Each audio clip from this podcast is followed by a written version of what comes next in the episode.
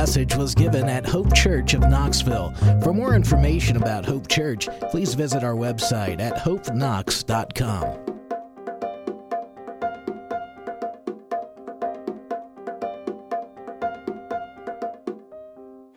We're shocked by the news of uh, Paris, uh, what happened in Paris this uh, in the last few days. Um, I was shocked just as uh, many as you were. And um, how do you respond to things like that? How do you how do we look and see terrible events like this go on, and how do we um, what is the Christian response to these things? And I want to try to get in and look in that today, and I think we'll see that from our passage today. But before we start, I want to ask a question in light of this all. And this uh, this question is not to provoke provoke anger or animosity towards uh, towards Muslims or anything of that nature. But my question is, what's the difference between a radical Islamist who goes and does a terrible thing like this, gives up his life, and a Christian who lays down his life for his faith? What is the difference between the two? Is the motives the same? Is, is, is everything the same in the two? But what, what do we see as the difference between those two? And I want to examine that in our passage today. But before we do, I want to read some quotes um, just from some famous uh, different uh, Islamic leaders about Islam. Hassan Nasrallah, the, reader, uh, the leader of Hezbollah, says this. This is what he's talking about uh, martyrdom. We are going to win because we love life and we love death. He also said this Each of us lives his days and nights hoping more than anything to be killed for the sake of Allah. Shortly after 9 11, Osama bin Laden says this. He said to a reporter, we love death. The U.S. loves life. That's the big difference between us. Um, one of the main Al Qaeda operatives, Mulani, and I'm not even going to try to say his last name, um, Inyallah. Yeah, thank you. Um, he says, The Americans love Pepsi. We love death. I'm impressed that you knew that, by the way. Yeah, yeah. Roy is as well. But he, he says the the Americans love Pepsi. We love death. I'm going to give another one. The leader of the Global Islamic Youth Center in Sydney, Australia.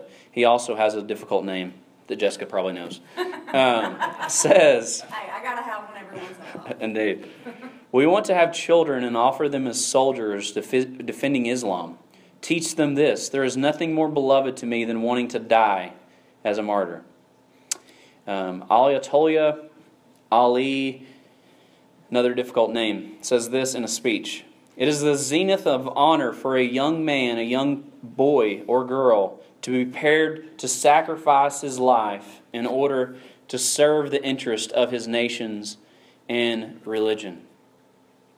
So, what's the big difference between the two? Is, is this the same position as a Christian who goes maybe and shares the gospel in a country and then gives up his life for the faith? Are these two similar mindsets? First of all, I think there's one big difference is that Christians don't love death. It's not that we love death or enjoy death or really encourage death in any way. The Christian message is that death is a result of sin. It's not something to be that we should pursue and, and engage in. Paul says he longs to be with Christ, yet it is for your good that he is here. It's not something that we encourage, that we know one day there will be a point where death is no more. Furthermore, Christians are known, and throughout the church, throughout church history, we can hear testimonies of men and women who gave up their life for the faith. It's not they're going to actually take others' lives. No, they give up their life at the expense for others. That's the Christian message. Jesus says, "Great, no greater love than this than a man lay down his life for his friends." That's the Christian message. That they'll go and share the gospel with people, even to the point that it may cost them their life, even if they just get to share the good news with them. And we're going to see in our story today the story of Stephen. We just happened to come up on the story of Stephen when this took place. A man who was willing to go so far that he gave up his life for his faith, that he may share the gospel with these people. That out of love for these people, he shares the gospel. And he has a different response than I love death, or that we should love death. And we're going to get to see that at the end of our passage today. I'm going to kind of divide this into two parts. Usually I'd read the scripture first. Um, this week I'm going to read a section, and then I'm going to break down a small section of it. But if you've ever wanted a summary of the Old Testament, if you want to see what the whole Old Testament teaches, this passage right there, right here, literally breaks down the entire Old Testament. Stephen summarizes the entire Old Testament in one chapter. You can't get a better response than this. He starts off with this. And the high priest said, Are these the things? Are these things so? And Stephen said, Here's the sermon. Brothers and fathers, hear me. The God of glory appeared to our father Abraham when he went to Mesopotamia before he lived in Haran. And he said to him, Go out from your land and from your kindred, and go to the land that I will show you. Then he went out from the land of the Chaldeans and lived in Haran. And after his father died, God removed him from um, there into this land in which you are now living. Yet he gave him no inheritance in it, not even a foot's length but he promised to give him as a possession and to his offspring after him, though he had no child. And God spoke to this effect that his offspring would be sojourners in the land belonging to others, who would enslave them and afflict them for 400 years. But I will judge the nation. I will judge the nation that they serve, said God. And after they shall come out and worship me in this place. There you have the Exodus. And, they gave, and he gave them a covenant of circumcision. And so Abraham became the father of Isaac and circumcised him on the eighth day. And Isaac became the father of Jacob, and Jacob the twelve patriarchs. And the twelve patriarchs, jealous of Joseph, so sold him into Egypt. But God was with him and rescued him out of his afflictions, and gave him favor and wisdom before Pharaoh, king of Egypt who made him ruler over Egypt and all the household. Now there came a famine throughout all of Egypt and Canaan, and great affliction, and our fathers could find no food. But when Jacob heard that there was grain in Egypt, he sent our fathers on their first visit. And on the second visit, Joseph made himself known to his brothers, and Joseph's family became known to Pharaoh. And Joseph sent out and summoned Jacob his father and all his kindred, seventy five persons in all. And Jacob went down to Egypt, and he died, and our father, and or he and our fathers, and they were carried back to Shechem and laid at the tomb of Abraham. Uh, Abraham had brought for a sum of silver for the sons of Hamor in Shechem. But as the time the promise drew near, God granted Abraham the people increased and multiplied in Egypt, until there rose over Egypt another king who did not know Joseph. He dealt shrewdly with our race and forced our fathers to expose their infants so that they would not be kept alive. At this time, Moses was born, and he was beautiful in God's sight. And he, brought up for, uh, he was brought up for three months in his father's house, and then he was exposed to Pharaoh's daughter and adopted him and brought him up as her own son.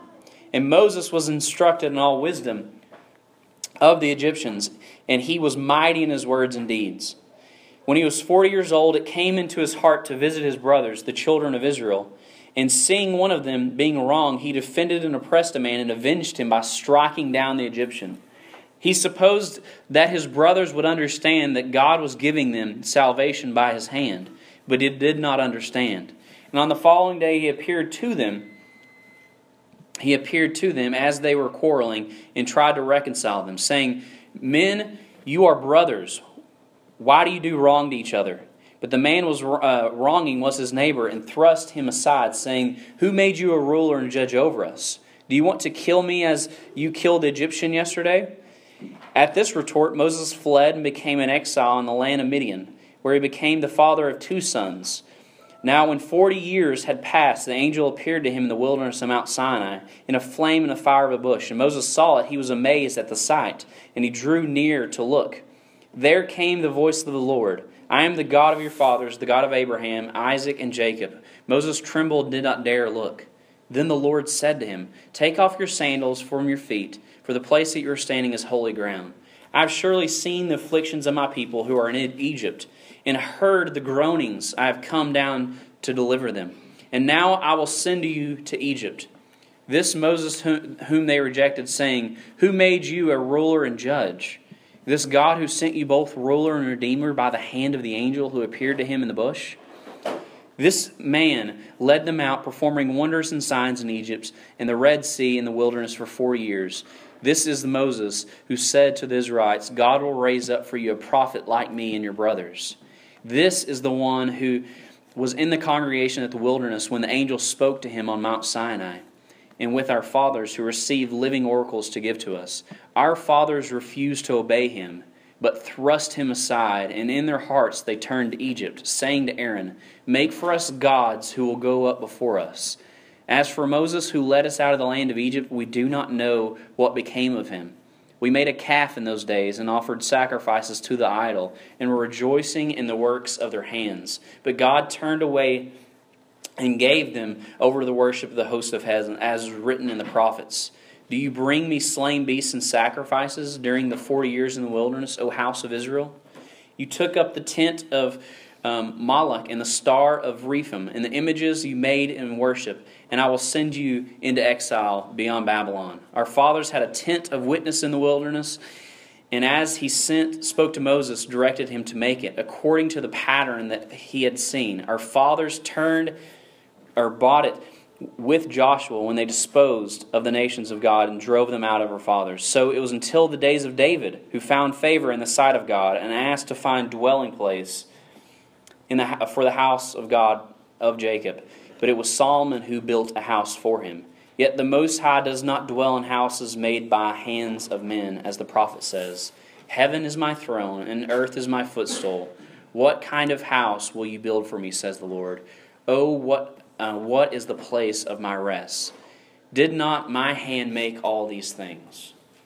It's a very long passage very sorry to read that all, but I think it's a good summary. If you ever want a summary of the Old Testament, he literally takes you step by step through the Old Testament. We normally would not read or even preach through a passage that long. But I want to show you a summary. He's trying to, he's building an argument. If you guys remember last week, we talked about um, Stephen was just appointed as a deacon. A need arose. They had uh, widows who were not being taken care of. So they said, We cannot devote ourselves to these things and also devote ourselves to prayer and to preaching of God's word. So then they appointed deacons. Well, his first day on the job, he has to stand and account to these people. These people say the religious elite of the day, they start persecuting him and they want him to stand and account and say, Why do you worship this Jesus? He is a false prophet. Then he preaches this sermon, this long passage, and he goes and breaks it down and he shows how all of the Old Testament build up to this point. And now we're actually going to dive into not this first section. The first section is a summary. But we're going to uh, we're going to dive into what he says as a result of this long passage that we read. We'll see what he says in light of that. He says, You stiff necked people. Why does he start off this way? He's trying to show that throughout the Old Testament, over and over and over again, his summary of the Old Testament, over and over and over again, these people rejected God's prophet. God sends them someone who is supposed to lead them, who's, who's there to instruct them in God's word. And over and over again, they reject him and they say, We're better off in slavery. No, this is not the promised one. Over and over again. They, they persecute God's prophets. Then he uses this phrase, you stiff necked people. Why does he use this phrase? This is not a popular sermon, I imagine. You know, if Jason came up here and says, You guys aren't listening to me, you're all stiff necked. Or if I came up here and I said that none of you listen to me, you stiff necked people, it would offend you. He's not winning over fans by talking this way. But why does he use this phrase? Is it just an offensive phrase to, to really belittle the people there? No. He's tying himself back to the Exodus. The same phrase was used to describe the people over and over again. Yahweh call, call, or calls these people stiff necked because they're rejecting his prophet over and over again. He delivers a word to them and they don't listen, so he calls them stiff necked. Listen to this. In Exodus 33, the Lord said to Moses, Depart and go up from here, you and the people whom you have brought out of the land of Egypt, to the land which I swore to Abraham, Isaac, and Jacob, saying, To your offspring I will give it. I will send the angel before you and drive out the Canaanites, Amorites, Hittites, Perizzites, Hivites, and the Jebusites. Go into the land flowing with milk and honey, but I will not go up before you, lest I consume you on the way. For you are a stiff necked people. Yahweh calls that to Israel. Next, He says in Leviticus, you are un, or, ne, or next next he calls these people back to our passage, sorry. So he's tying them back to the people of Exodus who didn't listen to the Lord, and then he calls them this. You're uncircumcised in your hearts and ears. It's not a phrase we call people very often nowadays. It's not a phrase we use very often, and it would be a very odd phrase if we did. But in this culture, what was circumcision? It was the sign that they were God's people. That God gave a promise to Abraham. He says to circumcise your children on the eighth day, and it's a sign that I will be your God and you will be my people. So, over and over again, when they disobey, what's he say? He says that you're not circumcised in your heart. You have a physical circumcision, but you don't have one, a spiritual one. Your heart is not cut, cut. It has not been cut for the Lord. It doesn't have the sign that you are His people and that He is your God. Your lives are not showing that you are God, that He is your God. That's why he calls them uncircumcised of the heart. Your heart doesn't have the song of the sign that it belongs to the Lord. And once again, this is the, a phrase that's used over and over and over again in reference to Israel. Leviticus 26:41 says this, or it says um, in Leviticus 26:41 he calls them uncircumcised of the heart, and then Jeremiah 4 he says this: If you, O Israel, he's saying if they're going to repent from their ways, if you, O Israel, declares the Lord, to me you shall return, if you remove your detestable things from my presence, and do not waver. If you swear as the Lord lives, in truth and justice and in righteousness, then the nations shall be blessed themselves in him, and in him shall they glory. For thus says the Lord to the men of Judah and Jerusalem Break up your fallow ground and sow not among the thorns. Circumcise yourself to the Lord. Remove the foreskin of your hearts O men of Judah and inhabitants of Jerusalem, lest my anger or my wrath go before you like fire and burn none of it or none to quench it because of your evil deeds. So then when Israel or Jerusalem refuses to repent once they hear this, in Jeremiah 6:10 he says this: to whom shall I speak and give warning that you may hear? Behold, the ears are, your ears are uncircumcised. They cannot listen. Behold, the word of the Lord is to them an object of scorn. They take no pleasure in it over and over again, sorry to keep referring back to these passages, but I want to show you this is not something I'm coming up with. Over and over again, these same phrases, they're scattered throughout the Old Testament because the people of Israel refused to listen to the prophets. God sends them a message, calls them to repent, and what do they do? They kill God's prophet. They persecute God's prophet. They don't listen to his prophet over and over again. This is the message. God is trying to redeem them. They do not listen to the word. So now, when we come to our passage, back to our passage in Acts, the very next phrase starts to make sense. You always resist the Holy Spirit as your fathers did, so do you. This phrase has been hotly debated, I think oftentimes confused. Once we understand the context here, it's very clear what he's talking about. God is sending people, these people trying to redeem them, if they would repent. But they reject the prophet.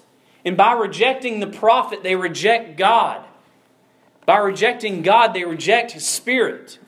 They hear the message and then they leave, and their life is never changed because of it. Thus, they've rejected God Himself. That's why He says, You always resist the Holy Spirit.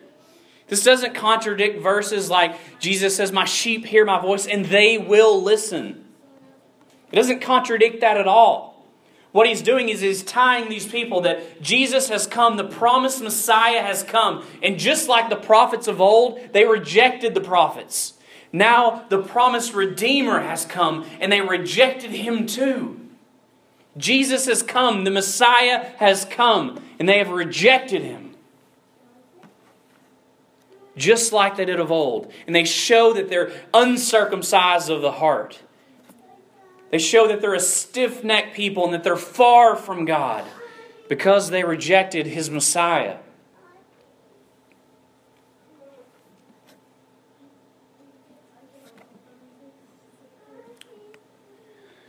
Now down to verse 52. Which of the prophets did your fathers not persecute? And they killed those who announced beforehand the coming of the righteous one. Over and over again in the Old Testament, this phrase, the righteous one, is used in reference to the, the promised Messiah. And now Stephen is showing how that promised Messiah, that righteous one, is Jesus, the coming of the righteous one, whom you now have betrayed and murdered. You received the law as delivered by angels and did not keep it. They over and over again had God's word. They had an angel deliver them God's word, and they rejected it. They did not keep it in their hearts. How often are we guilty of these things? We hear God's word, we see how it points to Christ, and yet we don't treasure Christ. Christ commands us to do something, yet we hear it, it goes in one ear and out the other, and we leave, and it never truly seeps in. It never impacts our soul. We never preach it to ourselves. We never changed by God's word. We are like those before who are reading it as a textbook and rather than reading it for spiritual growth and desire of our Lord. We are all guilty of this. And now we're going to see the proper way to respond. How does Stephen respond to this? How do we respond? What's the difference between a radical Islamist who gives up his life and one who lays down his life for others? We'll get to see that with this man named Stephen. Let me give you a quote from a man named William Carey. Um, William Carey was a, a, great missionary, and there was a time where people were not engaging the lost, and William Carey decided he wanted to go and reach these people and learn the language and share the gospel, even though it may cost him his life. And this man gave up his life on the mission field for these people. Um, but this is a quote from William Carey Expect great things from God and attempt great things for God. So, my question to you is how do you get boldness like Stephen, who's, who's just went to this people and went up to them and told them everything that you think you know about the Bible, everything that you put your hope in, you've completely misunderstood? How do you get boldness to do that? How do we get boldness to know that even though they may take my life, Jesus is still enough? How do I get that type of, of strength and power and confidence?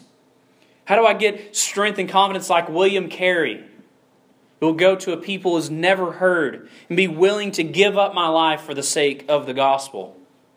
How do I get boldness like that? How do we live risky lives like that? I think this is where we start to see it down in verse 54. Now, when they heard these things, they were enraged, and they ground their teeth at him. It's not really people grinding their teeth, it's just a, um, a euphemism in this time period to show anger. Like in Hebrew, uh, small Hebrew lesson for you here. Uh, in Hebrew, when it says God is angry with you, it's not literally saying God is angry, it says his nose is hot towards you. It's just a different culture. We don't really understand these things. But same way here, they're grinding their teeth at them. But he, full of the Holy Spirit, gazed into heaven and saw the glory of the Lord and Jesus standing at the right hand of God. So, where did Stephen get this boldness? Where did he get this, this power, this, this lack of fear to go stand before these people and say they misunderstood the whole Bible? It's because he had an image of God in his glory. He viewed God, he saw God in his splendor, and it motivated him. It gave him power. When you get a glimpse of Jesus in his greatness, that's what gives you power. That's where you can boldly proclaim the gospel to your friends and have confidence that even if they take my life, Jesus is enough. I think about this that most of the sermons I've heard in my life that I, I, really remember, that I look back to, and I can almost give you point by point lessons for, they're not the five points of application for marriage, it's five steps to a better marriage. It's not those. It's not the how to lead your family well, five steps to better uh, leadership, or even friendship sermons. I wrote a book on friendship. It's not five steps to better friendships. It's not the step by step guides. It's not the, the hope and despair messages. It's not even messages that have a, a long list of commands. You know, I've got to do these things. It's not sermons like that I leave and I really remember they've really impacted my life. Sometimes these sermons that have impacted my life that I remember back to are sermons that have no commands whatsoever. They don't tell me to do anything. So, what makes these sermons so great? They show me how great Jesus is, how all of Scripture has pointed to him, and I see Christ in a new way that I never saw before. They'll be going into the Old Testament and they'll show from Christ. And they'll show Christ in the Old Testament how all of this is building up to make much of Jesus. So it is those sermons that I leave from when I see Jesus in his glory from a passage, those are the ones that change my life. It is those that I remember. Oftentimes, I can tell you the names of the sermons like that. I can tell you where I was. I can tell you who was preaching them. You may remember Jason. Uh, you may remember Brian's sermon on um, Rachel and Leah. I remember that in great detail. Or John Piper's sermon, "Doing Missions When Dying Is Gain." I remember that sermon in great detail. Not because it gave me a list of do these things, but because I saw how great Jesus was. I saw his plan. God's plan is starting to unfold in my mind. It's like scales have been removed from my eyes, and I finally see how all of Scripture is pointing to Jesus. And I think afterwards, wow, that's the God I serve. That's who I worship. And then it changes my life because I marvel in God. It's not that I know I have a list of commands. No, I'm so amazed at God and how He puts it all together and how it's all intertwined that I leave changed. My life is different because I love Jesus more. My life is different because my mind looks at things differently now. And I see how all of Scripture is tied together. Stephen here beheld God in his glory, and that gave him the power and the boldness. It wasn't a command, it was seeing God in his glory. Now down to verse 56. And he said, Behold, I see the heavens open and the Son of Man standing at the right hand of God. But he cried out with a loud voice and stopped their ears and rushed together at him. And they cast him out of the city and stoned him. The reason they cast him out of the city is because he's considered unclean to this Jewish mindset. So they cast him out of the city and they stoned him. And the witnesses laid their garments at the feet of a young man named Saul. This is the man we know later will be Paul. And as they were stoning him, he cried out. This is how you give up your life for the gospel. This is why we are different from the radical Islamists who go and kill others. This is the difference. And he called out, Lord Jesus, receive my spirit. And falling to his knees, he cried out with a loud voice, Lord, do not hold the sin against him. And when he said this, he fell asleep. Stephen is the innocent one here. He gets to tie himself to Jesus, just as Jesus was innocent. And they cried out, Crucify him! And they kill him. And he says, Father, forgive them, for they do not know what they're doing. Now, Stephen, he gets the pleasure to lose his life. And rather than saying, God's judgment be upon you, what does he say? Lord, do not hold this sin against them. And immediately fell asleep. That's the power of God.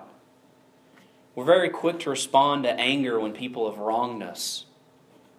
We're very quick to, to lash out against them when they've done something wrong. But here we see a model for us to lay down our lives for others, to give up our life for others. Most of us in here probably will not have to come to a situation where we have to decide between do I give up my life or not give up my life physically. Most of us will never encounter that. Probably won't happen in our lifetime here in America. It may, but for most part, I, I doubt that's the case. It could be wrong. So, how do we tie this back to our 21st century lives in America where we don't have to worry. You may be called to physically give up your life on the mission field, but you're also called to lay down your life every day for others. And I'm not just spiritualizing this passage.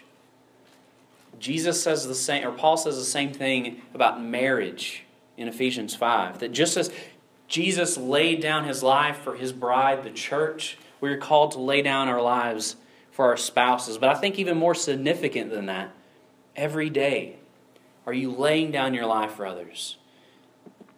Are you making sacrifices for the gospel? Are you being bold in the gospel and laying down your lives at the expense of others? Are you sharing the gospel with others? Maybe you're not.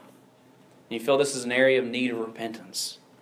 Surround yourself, captivate yourself, set your mind on the things of the Lord. And when you see Jesus in his splendor, when you're like Isaiah who comes before the Lord and he sees the Lord in his glory, he falls down. He says, Woe is me, I'm a man of unclean lips. When we see our sinfulness, when we see God, we see our need for a Savior.